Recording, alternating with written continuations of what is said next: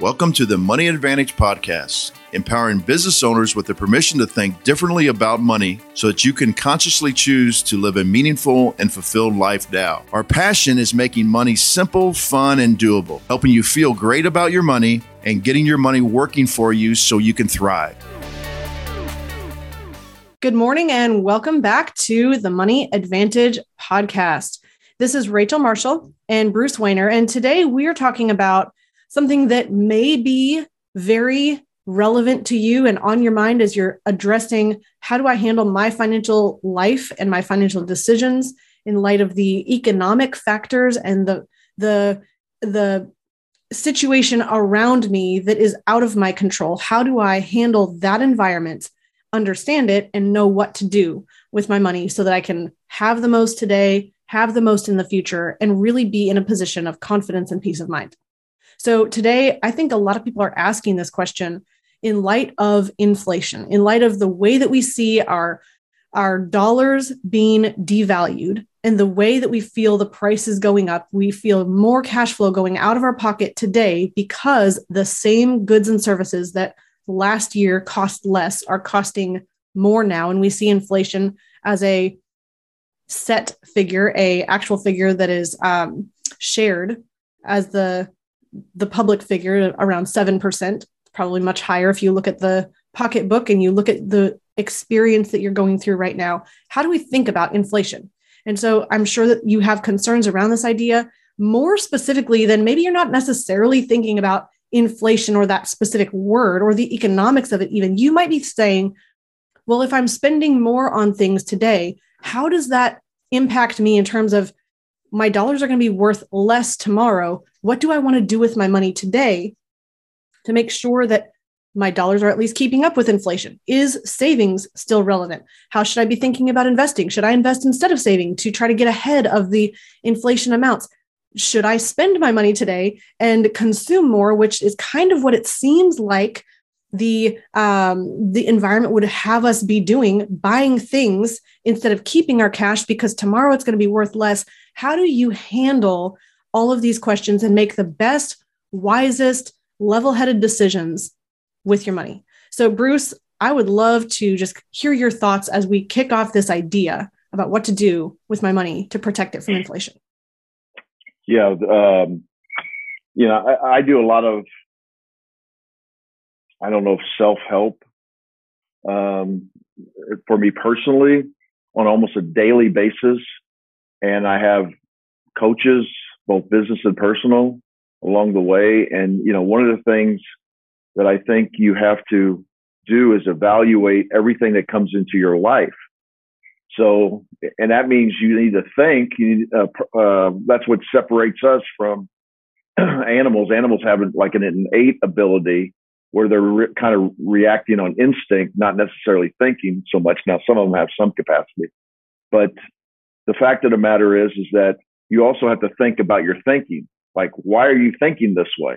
Mm-hmm. And then you have to figure out what external things are actually causing you to think that way. And it's not just in your finances. It's about your relationships. And it's about uh, your political views and, and view, views on life. And so, when we have people reaching out to us and they ask us different questions, like what do I do in a deflationary environment and what I do in an inflationary environment, we have this soundbite generation that we've we've discovered, uh, or the McDonald's drive-through, you know, generation. We have to have it now, and when people people get frustrated at us when we say, well, we have to take a full financial picture and we have to actually talk to you about your goals and aspirations.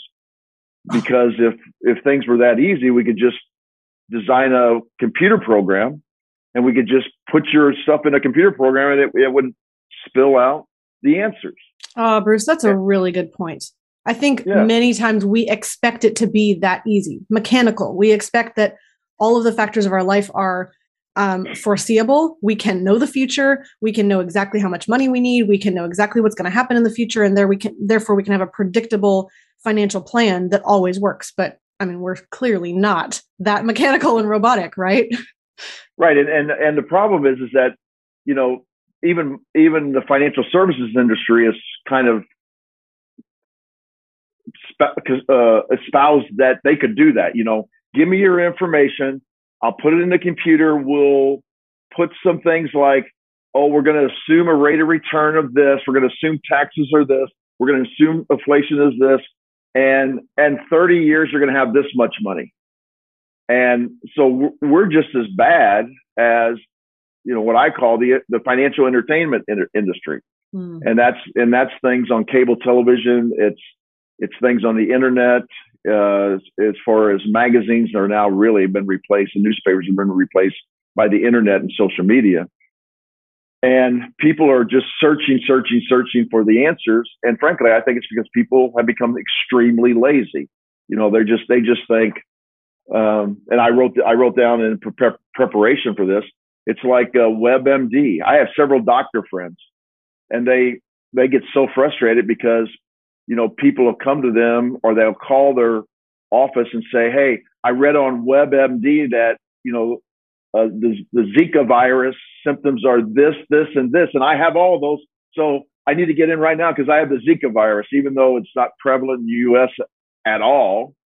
But the the WebMD is like, oh well, we can we can diagnose you by all you have to do is look at our website, and that's how people feel about their financial lives. Frankly, that's how people feel about their relationships now too.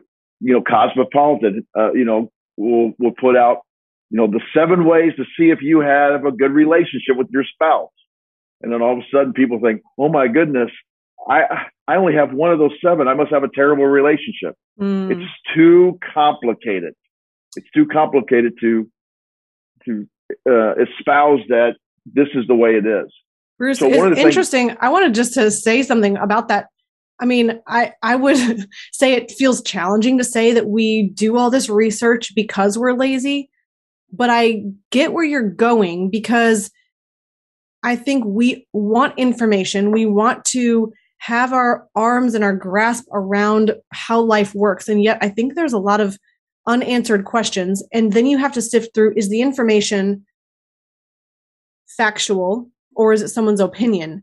And you can have five different ideas of what are the seven ways to know if you have a good relationship or not. Yet we all are attracted to those kinds of headlines, because we want to know where we're, where we have gaps and where we're missing information. And I think sometimes it can make us turn to the other information instead of really knowing something we think we know. And I think that can cause a huge uh, gap in, we all think we know a lot more than we really actually know.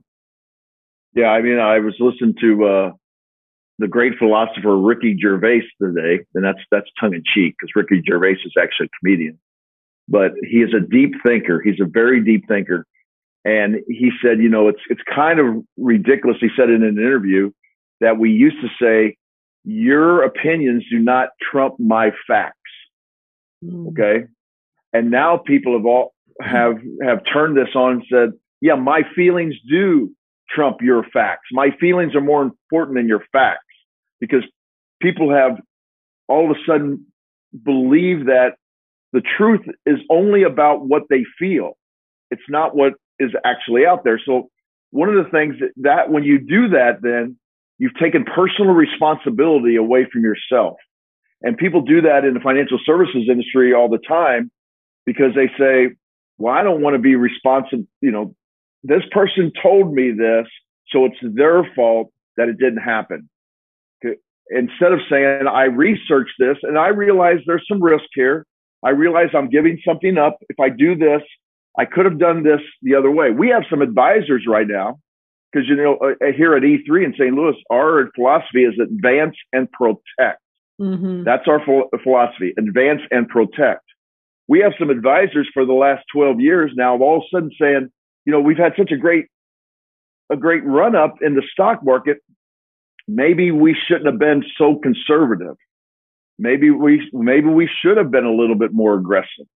Well, hindsight's always twenty twenty. If if the stock market would have actually tanked, then you would have said maybe we weren't conservative enough.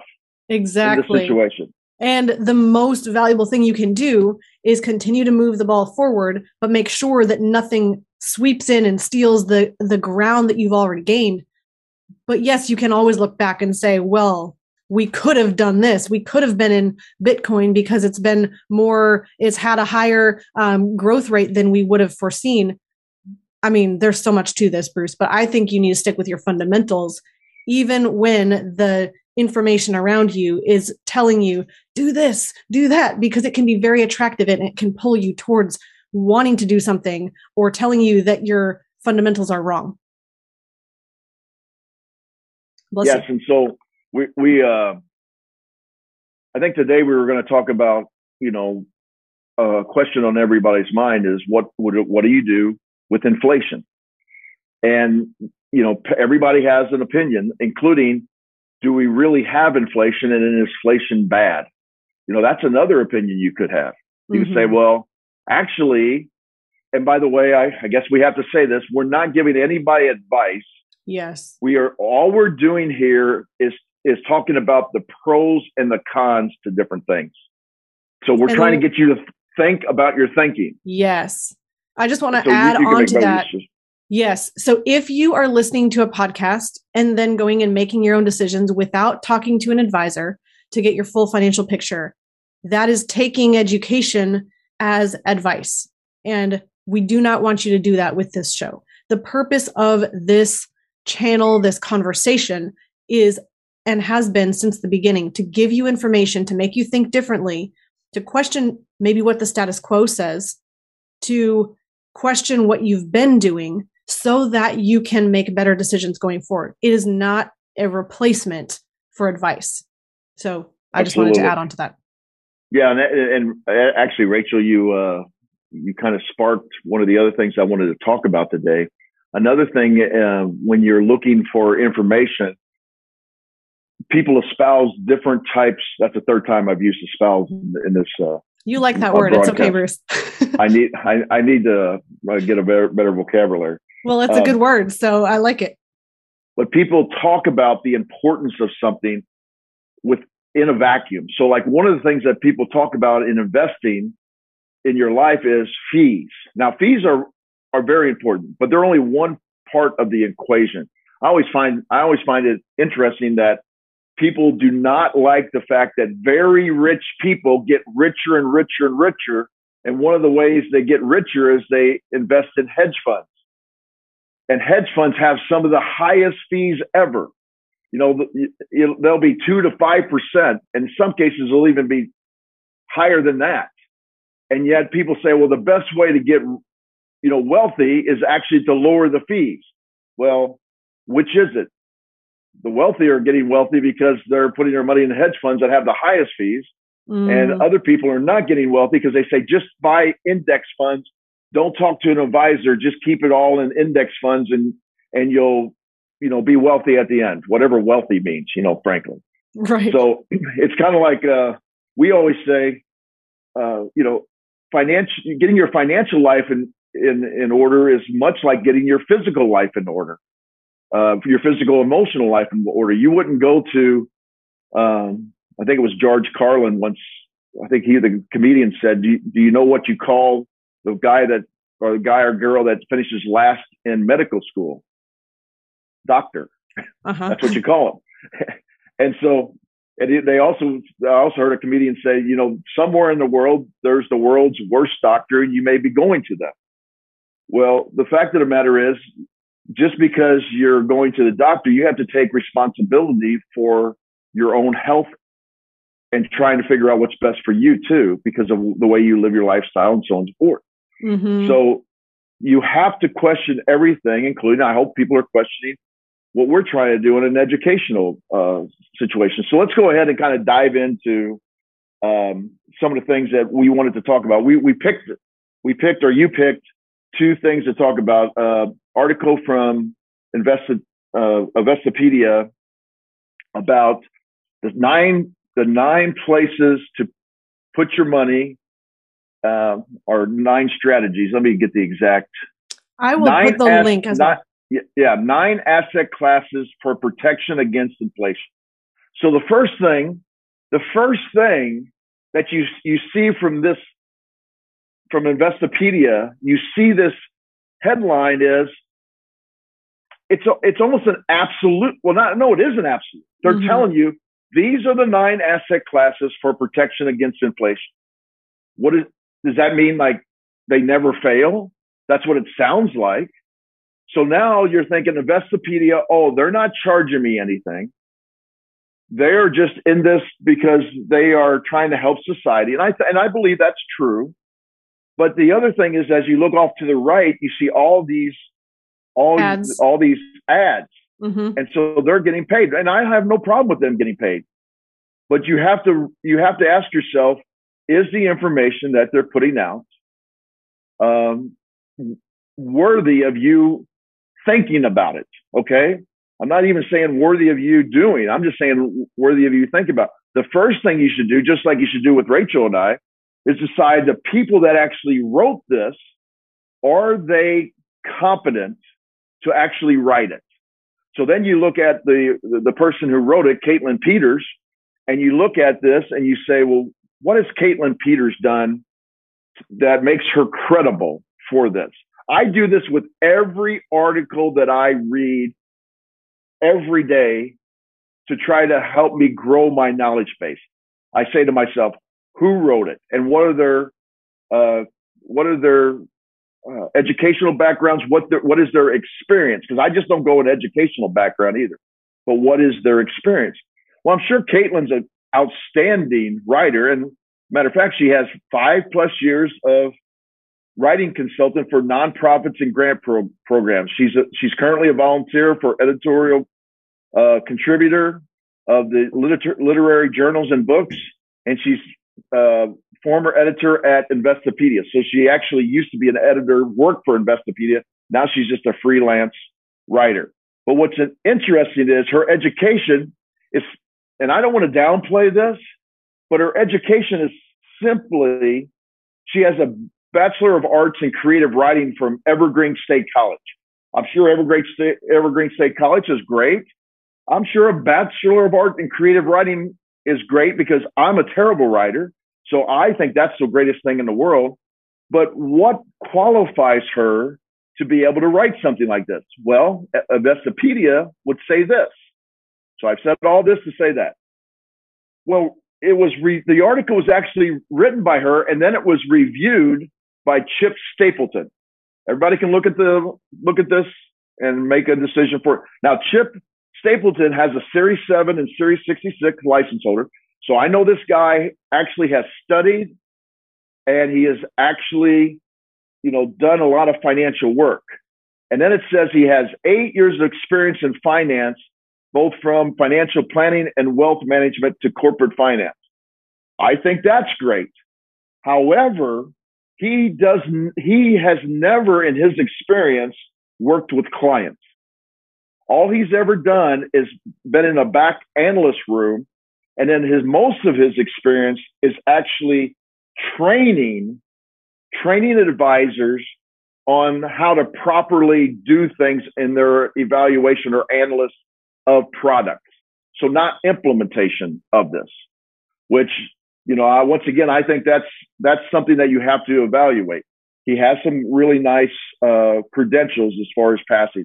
The other fact. Uh, then it, that was reviewed by Chip Stapleton. Then it was fact-checked by Peter Rathburn, who is a freelance writer on personal and economic in the personal and economic fields. Now, once again, I'm a for- former teacher, so I respect teachers. He actually looks like he retired as an English teacher, and he's been fact-checking for Investopedia as a second career, but only for eleven months. So, you know, I think you actually have to have a little bit of knowledge on what you're doing to be a fact checker, you know, some of that. But maybe we could say, no, if you do, if you, if you get to enough different resources, you don't really need to have actually done that. You just have to uh, compare and contrast.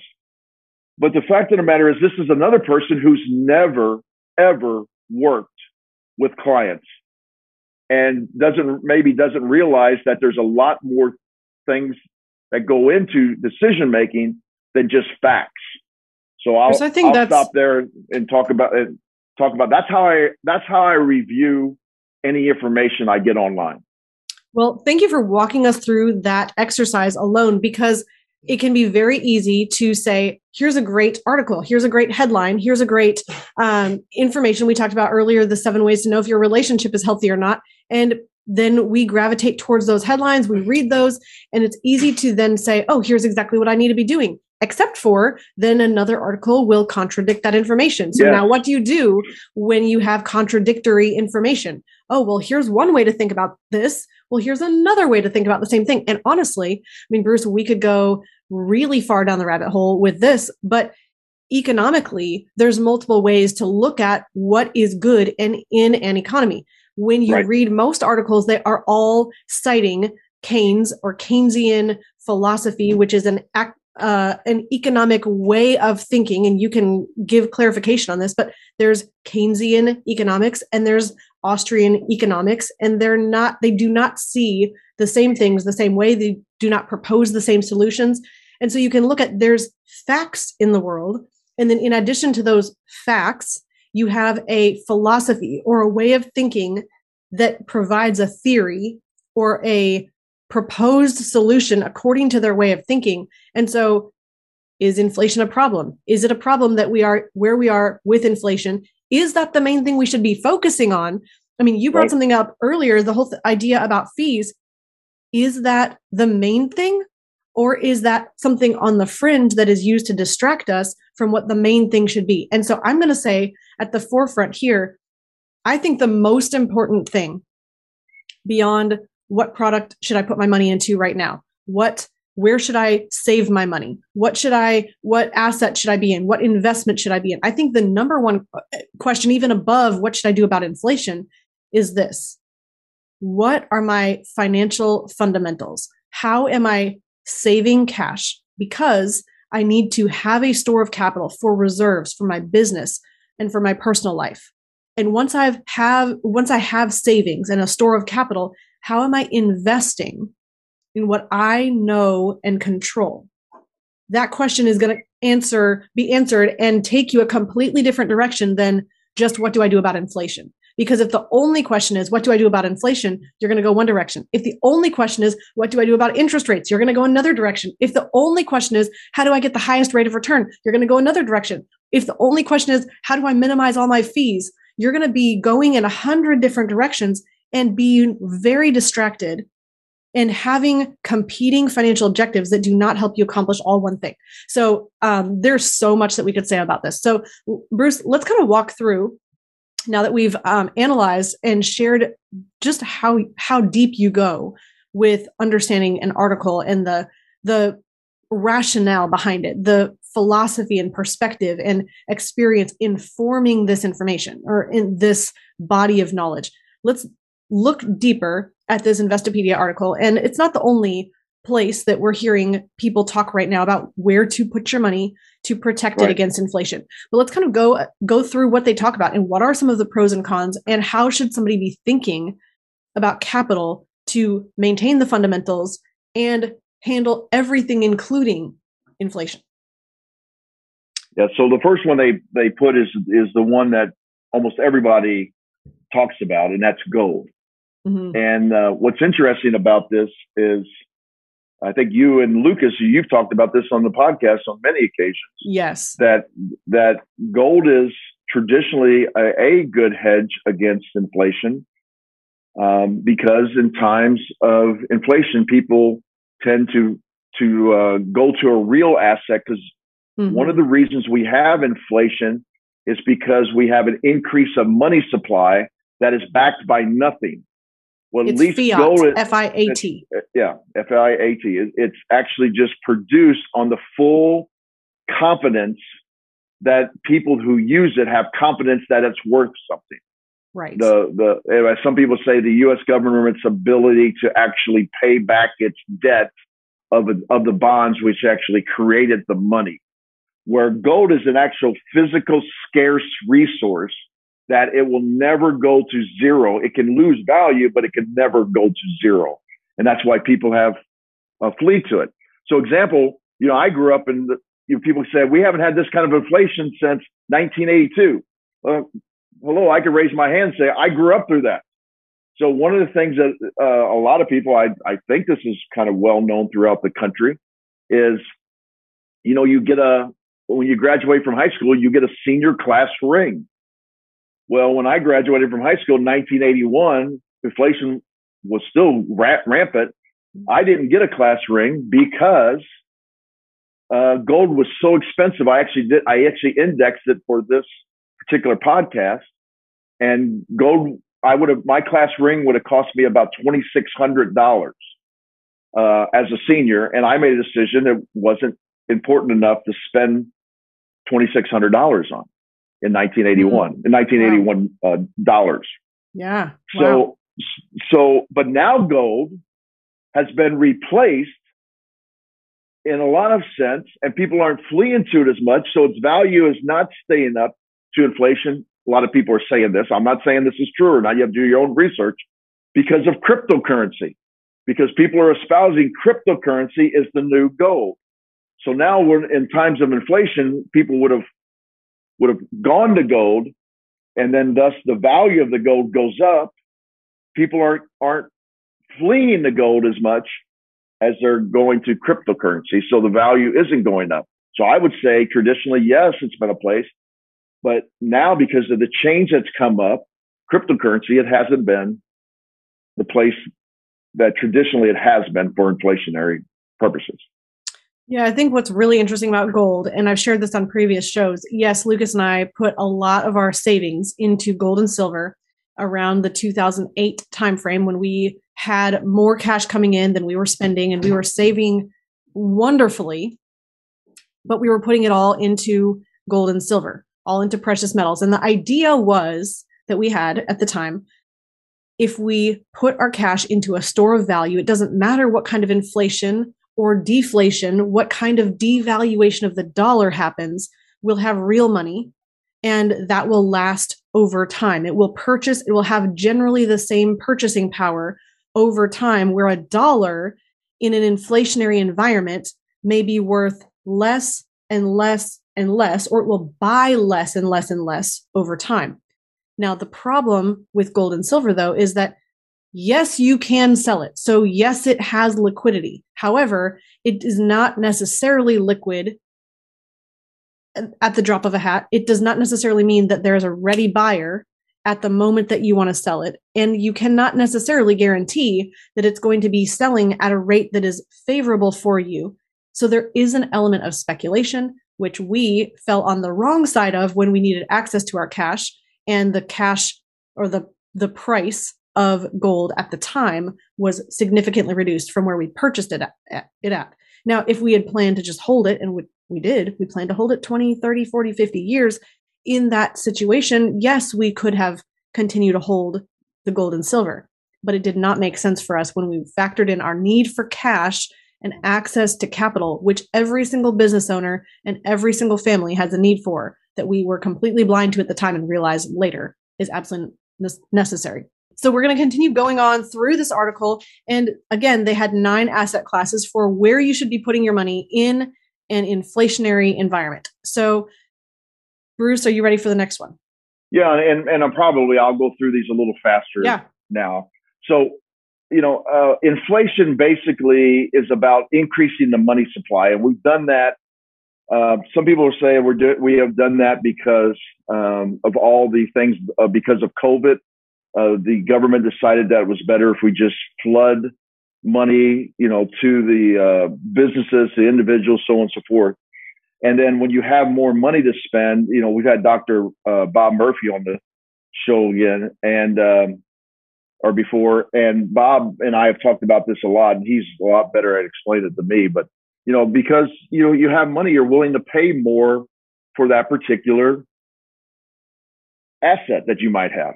Well, commodities, oil, gas, metals, um, wood, plastic, so on and so forth are commodities. And so, you know, we we saw this during COVID. You know, the, there was a supply and demand situation going up. But the demand was raising was risen, it, it raised because they people had a lot more money from the stimulus things. So a lot of people think, and oil is going through the roof right now, natural gas is going through the roof right now.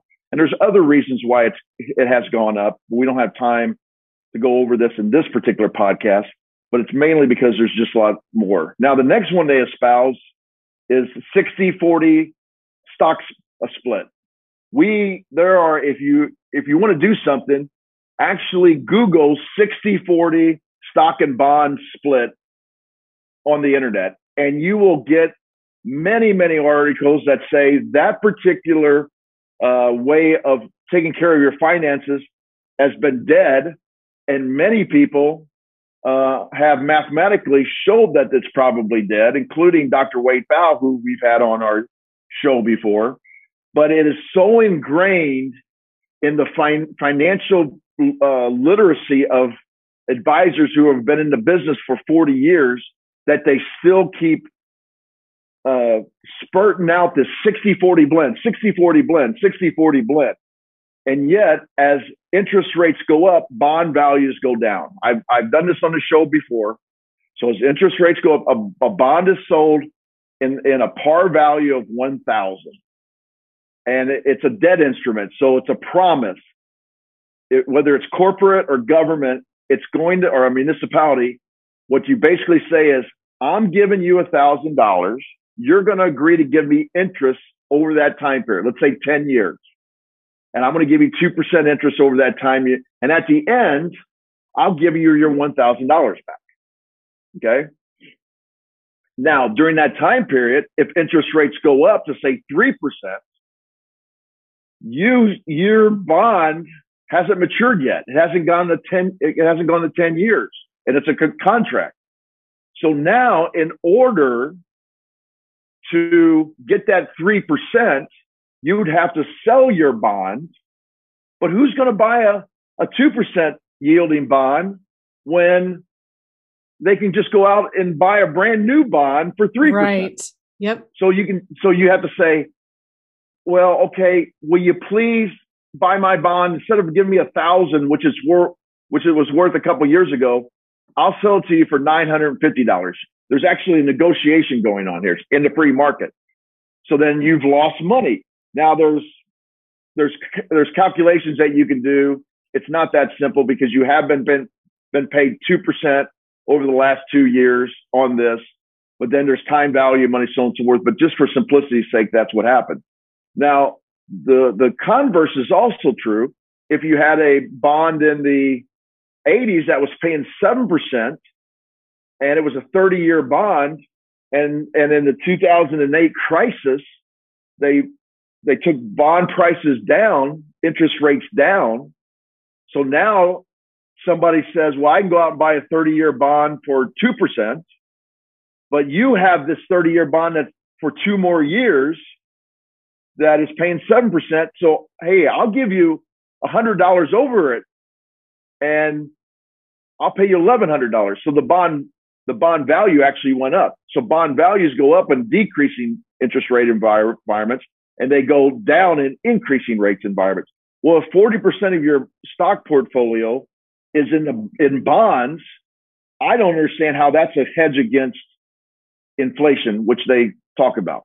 Which Re- is interesting. Or- Let's just say something okay. more about that for a second. So there's interest rates are connected with inflation. And now there's, again, a lot of differences of opinion about what should be done with this. But the Fed can change inflation and the effects on the money supply by changing interest rates. So just let's think about this for a second. If we're in a situation where the interest rate is low, then people can access money easily. You can easily get a loan. But if you save your cash, you're going to get barely anything on that because interest rates are low. So the value then to the consumer, to you and I, is to be able to go access debt easily and not to save money, because saving seems to be not valuable when there's a low interest rate environment. But if they raise interest rates, now you're in a position where it's harder to get access to debt. It's harder to get a loan because you're going to pay more for the cost of that capital. It discourages borrowing. It discourages spending. And because you can get a higher interest rate on your savings, it encourages saving, which then you think if more people are hanging on to their cash, then there's going to be less dollars going out into the economy. And so they have some ability to change what money is flowing in the economy based on interest rates. And so you see right now, with interest rates being extremely low, you would say, well, that's partially or could be driving some of the inflation. And then you hear talk of them saying, well, we want to raise interest rates, which may tamper and change some of what's happening with inflation. But if they're going to raise interest rates, then your bond values, as you were just talking about, would be dipping and decreasing on the bonds that are currently being held, which is what you're saying, Bruce, would not make sense then to be holding the bonds in that situation. And and this article really focused on the other side, saying, well, if you had put more into equities, then you probably would have captured more right. rate of return. And so by holding a full forty percent of your portfolio in bonds, you're being too safe and too conservative, and you should be putting probably more into equities so that you can capture that upswing. So again, a lot of opinion. And you and I both know, we've talked about several times on the podcast as well, that just because you have a historical average rate of return in the stock market does not mean that you're going to get that performance on an annual guaranteed year after year basis in the future, which is the fallacy or the myth, the trap that we can fall into with our thinking. If we think there's been a historical average of seven percent in the stock market, that tends to make us think I'm going to get seven percent every single year going forward on my money if I put it in the stock market. And that's absolutely not true. Yeah, absolutely. Everything we're talking about here has to do with the money supply and basically interest rates. Like the next one is REITs, Real Estate Investment Trust, which is basically a, an investment where you package together a bunch of of uh, commercial real estate or me- mostly uh, multifamily housing uh, apartment complexes, so on and so forth. And obviously that is interest rate driven because as interest rates go up, people cannot afford to buy their own personal home. So they have to actually go, and people always need somewhere to live. So what they do is then, instead of buying homes, they actually rent homes or rent apartments. And the more people that want to rent apartments, the, the more that they actually can raise the rents because of that supply and demand again. So they're saying invest in REITs. Now we agree with that personally here at E three. Um, But I'm not saying that uh, we can't, we're not giving any advice because we'd have to see your, there's pros and cons to REITs in general, uh, both traded and non-traded. And so you'd have to ask an investment advisor if it works for you. The next one is S and P five hundred. And it's interesting, Rachel, you were just talking about the sixty forty portfolio and, and you read something or the other article saying, you know, maybe you should have put more of your money in equities and got out of bonds. What's interesting, I'm a fiduciary. I'm trained. I had all the courses. I passed the test. And the S E C would actually tell you that is irresponsible to do. You'll get in trouble if you do that, if you don't have some kind of hedge against that in a bond portfolio. Because, yes, the S and P could go up, and traditionally it has. But what's the time frame? Is it short-term, medium, long-term? And so if you put if you put an eighty-year-old in the S and P right now because they, they don't want to be in bonds. I had this exact conversation with one of my clients, an eighty-three-year-old client yesterday. They said they didn't like the fact that they lost three percent uh, in their bond index funds uh, last year. And I said, I understand that, but if we go to equities and it you, it plunges, you can lose a lot more in equities than you can in the, the three percent in the bond market. That's not responsible. I cannot tell you that's a good thing to do. Matter of fact, I can't tell you for, for two reasons. My conscience won't let you, let me. Mm-hmm. And if you would lose forty percent of your portfolio because I I advise you to do that, the S E C would come back to me and say, that was not appropriate, and I could be fined or even lose my license. So what, what's funny about this all the time is, once again, the S E C, S E C or FINRA, the Financial Regulatory Authority, actually is trying to protect people. But then people are saying, I don't have to take any responsibility for my actions because I'm the one, I'm an adult, I'm eighty-three years old. I should decide if I want to take the risk or not. But then you take the risk and lose forty percent of your money. The S E C can come back in and say, you took advantage of that person. You're going to be fined or you're going to lose your license, even though this is an eighty-three-year-old person that, you know, can make their own decisions. So mm. it's funny how the industry is. Real estate's a sixth one. Well, it's the same thing as the real estate investment trust, the same same reason you hold real estate And the value of it, as we're seeing right now, the value of the real estate is going up because uh, there people are not actually. This is a little different. Pe- people are not actually building homes because they know a lot of the population can't afford homes in a rising interest rate environment. So the demand, um, it's a supply issue in this case, not a demand issue. So they're not building. There's not new housing starts. So there's not enough. So the few people that are, that can buy homes in this rising interest rate environment can't find the supply, so they can raise the prices that way. I'm going to skip the seventh, the seventh one for right now, and I'm going to go to the eighth one: leveraged loans. In other words, you're taking loans against something that is actually um, pretty stable as far as the interest rates. Uh, whole life insurance would be one of those things, and then you actually take that and you actually put it into an investment and and make uh, money in that particular investment. Tips, uh, which are inflation protected uh, securities or bonds that actually are supposed to mirror uh, inflation. Uh, there's there's um, some debate whether it it mirrors the actual inflation or just what the government says is inflation. All right, now I'd like to go back to the one I skipped, the Bloomberg Aggregate Bond Index. So in this particular article, they espouse you got to get into the Bloomberg Aggregate Bond Index if you want to do something about inflation. Well, all you have to do is, is Google the returns on this one. The one-year return, as we had inflation throughout two thousand twenty-one, especially at the end of the year, was they actually lost two point zero nine percent in this index. And the year to date, they actually lost over two percent. So it's funny how you know, this person who actually wrote this article, it was, it was fact checked. It was reviewed by these people that actually supposedly have the credentials for doing this.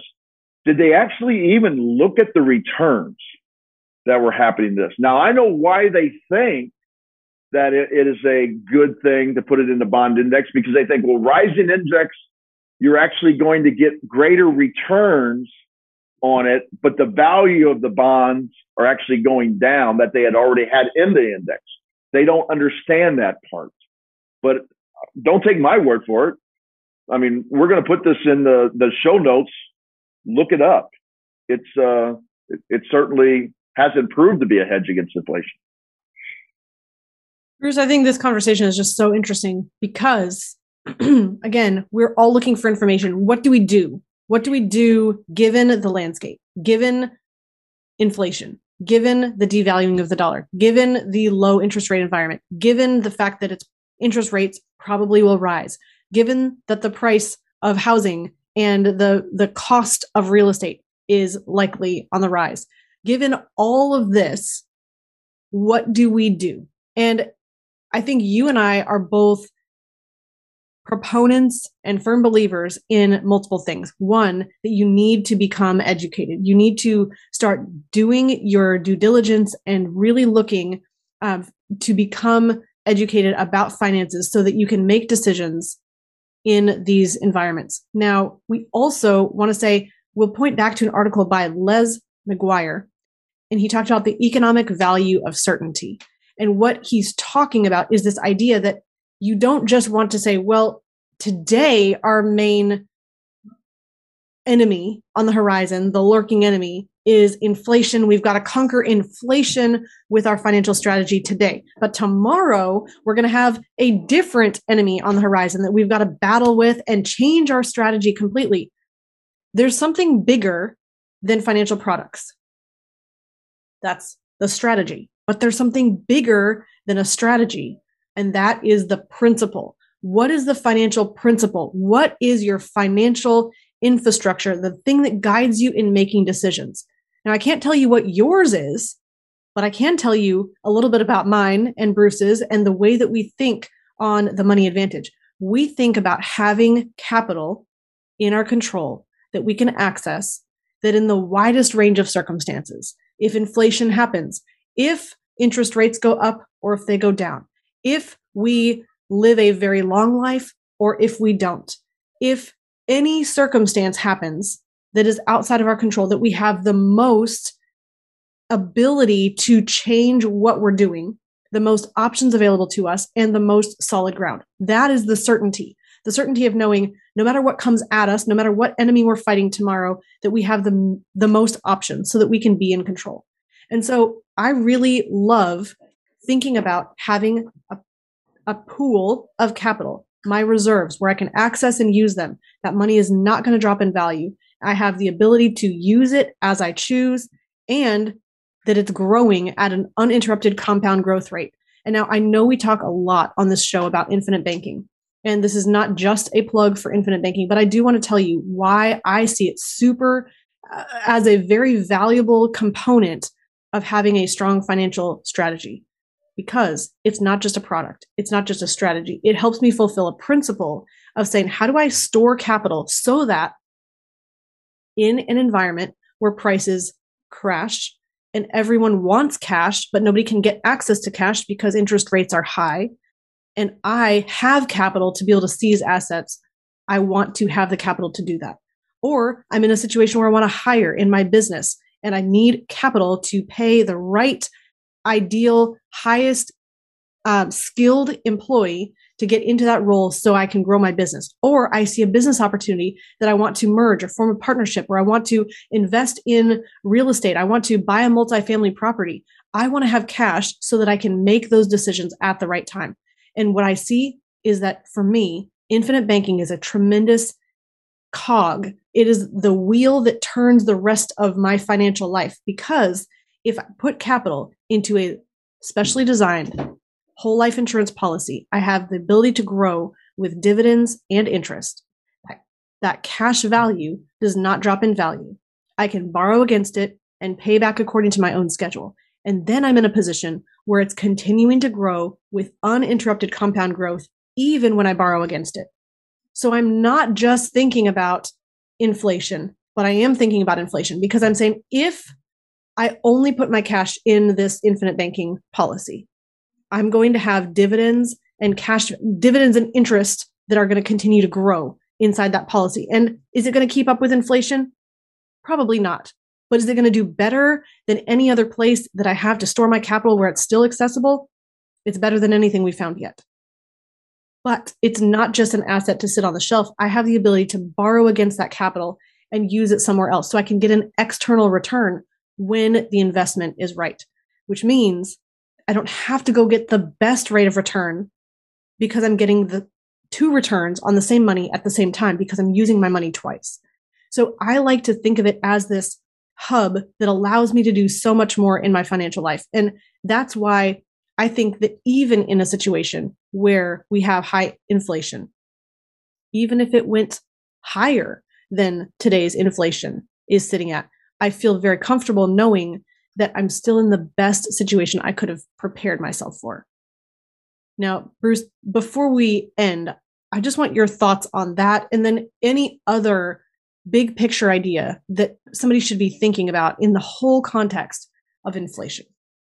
Uh, if you have an entrepreneurial mindset, okay, now not everybody does, mm-hmm. then uh, the the best hedge against inflation, in my opinion, is probably a business. Because uh, as prices increase, the reason they're increasing is because people are paying for that goods and service, and thus the same profit margin is probably being maintained by that particular business. So you, that's a hedge against. I tell people all the time, it's kind of like, uh, you know, when I was growing up, my father had a business. It was a Shell uh, service station, gas station. I can remember when when uh, gasoline was nineteen cents a gallon. Okay. And so he was making a living at nineteen cents a gallon um, because of the arbitrage between what he was buying the gasoline for and then selling the gasoline for. Well, the same thing happens today. Even though oil prices are going up, um, then uh, they actually raise the gasoline prices. And the only reason they cannot raise the prices, this is what I don't think people understand. People think they raise the prices because of corporate greed. No, they raise the prices because they have to actually pay for the commodity. Mm-hmm. And people are uh, uh, actually paying that price because they can, because they have money. Now, not everybody can, but the general overall populations of the world can. That's why hyperinflation cannot be sustained forever, because what will happen is, as prices continue to go up and people have spent all their money on that particular price, now the money supply is less relative to the population of the world. Prices have to come down or at least stabilize, because we're not continuing to put money into the uh, supply. And actually, the Federal Reserve or the Monetary Bank of the world can actually pull money out of the system. Uh, and how they do that is by manipulating interest rates. Now, I would prefer they wouldn't manipulate interest rates and just let the free market do that. And so would Austrian economists, which Bob, Mur- Bob Murphy, who we had on the show, would actually talk about that's the best way too. Let the system uh, do this. So that is actually the, the thing I'd like to leave people with, if you're entrepreneurial minded. If you're not entrepreneurial minded to the point where you can, you know, do a business, then you ought to get with somebody, an advisor, and talk to them about what is the best way to do it in your situation. And because nobody, from reading an article, in my opinion, can figure it out. Or I should say nobody, that's an absolute. Very few people, because some people are going to figure it out by accident. It's like almost dumb luck. It's mm-hmm. kind of like these N F Ts that are out there now, you know, that you're, you're seeing on television and things. It's like, this person bought this for one hundred forty dollars just three weeks ago and sold it for twenty-three million dollars. That's how, and then they're like, I, I can teach you how to make money in N F Ts. Well, are you really serious here? I mean, that, that was like a, an outlier. Mm-hmm. Well, people that start businesses are in control themselves for the most part. And when you're not in control and you don't want to push yourself to that, you need to have an advisor, in my opinion, to help you through. And that advisor may be a, a trusted friend or a, a trusted relative, but just remember, are they really staying up with with things professionally in the world of economics? Or are they stuck in the past where things aren't the same? Like the greatest example, and I'll end on this, gold used to be a place where you would run to in time of inflation, but now crypto, people are running to crypto instead of gold. So gold's not really the same kind of inflation hedge as it has been before, in my opinion. You know, Bruce, I think this is a very insightful conversation. Thank you for just bringing so much knowledge to the table here. I think what we want to leave you with, if you're listening, is the idea that you can be more in control of your financial destiny than just having to make decisions based on the sway and the whim of interest rates and inflation and all of the boogeymen on the financial horizon around you. So if you are interested in really taking a look at your full financial life and evaluating what's the best tax strategy to coordinate with the best estate planning, with my best investments and the insurance that I need, and thinking about my mortgage correctly, and thinking about my cash flow correctly, and my leverage and my access to capital and my business strategy, we would love to be a resource for you. We bring a family office model to the table that offers you the ability to coordinate your entire entire financial strategy, leaning on experts that work together for the common goal of putting you in control. And we would love to be a resource for you. You can reach out to us at the money advantage dot com to book a conversation and get started finding out if we would be a good fit for helping you reach your goals. With that, we'll leave you on this show today. Please like this podcast. Please go ahead and subscribe on Apple Podcasts and Google Play or wherever you're listening to the show. And we will come to you next time with more great content to help you stay in control of your financial life. In closing, please remember, success leaves clues. So model the successful few, not the crowd, and build a life and business you love. Discover the secret of how to earn a return on the same money in two places at the same time so that you can strengthen your investment returns. We've created a free guide for you that explains the top three things every investor needs their privatized banking system to do.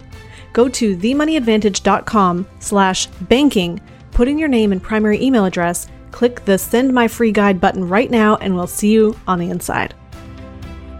Thank you for listening to the Money Advantage Podcast. Today's show notes and resources are available for you on the money advantage dot com. If you like this episode, make sure you subscribe and leave a review. If you have any questions or desire to speak with a qualified financial professional after listening to today's podcast, we encourage you to reach out to us at hello at the money advantage dot com or check us out at the money advantage dot com. The opinions and views expressed here are for informational purposes only. This material is educational in nature and should not be deemed as a solicitation of any specific product or service. All investments involve risk and a potential loss of principal. Kalos Capital Incorporated nor Kalos Management Incorporated offer tax or legal advice. Please consult with a tax advisor or attorney for advice regarding the impact on your portfolio. Securities offered through Kalos Capital Incorporated, member FINRA, S I P C, M S R B, and investment advisory services offered through Kalos Management Incorporated and registered investment advisor, both located at one one five two five Parkwood Circle, Alpharetta, Georgia. E three Consultants Group is not an affiliate or subsidiary of Kalos Capital Incorporated or Kalos Management Incorporated.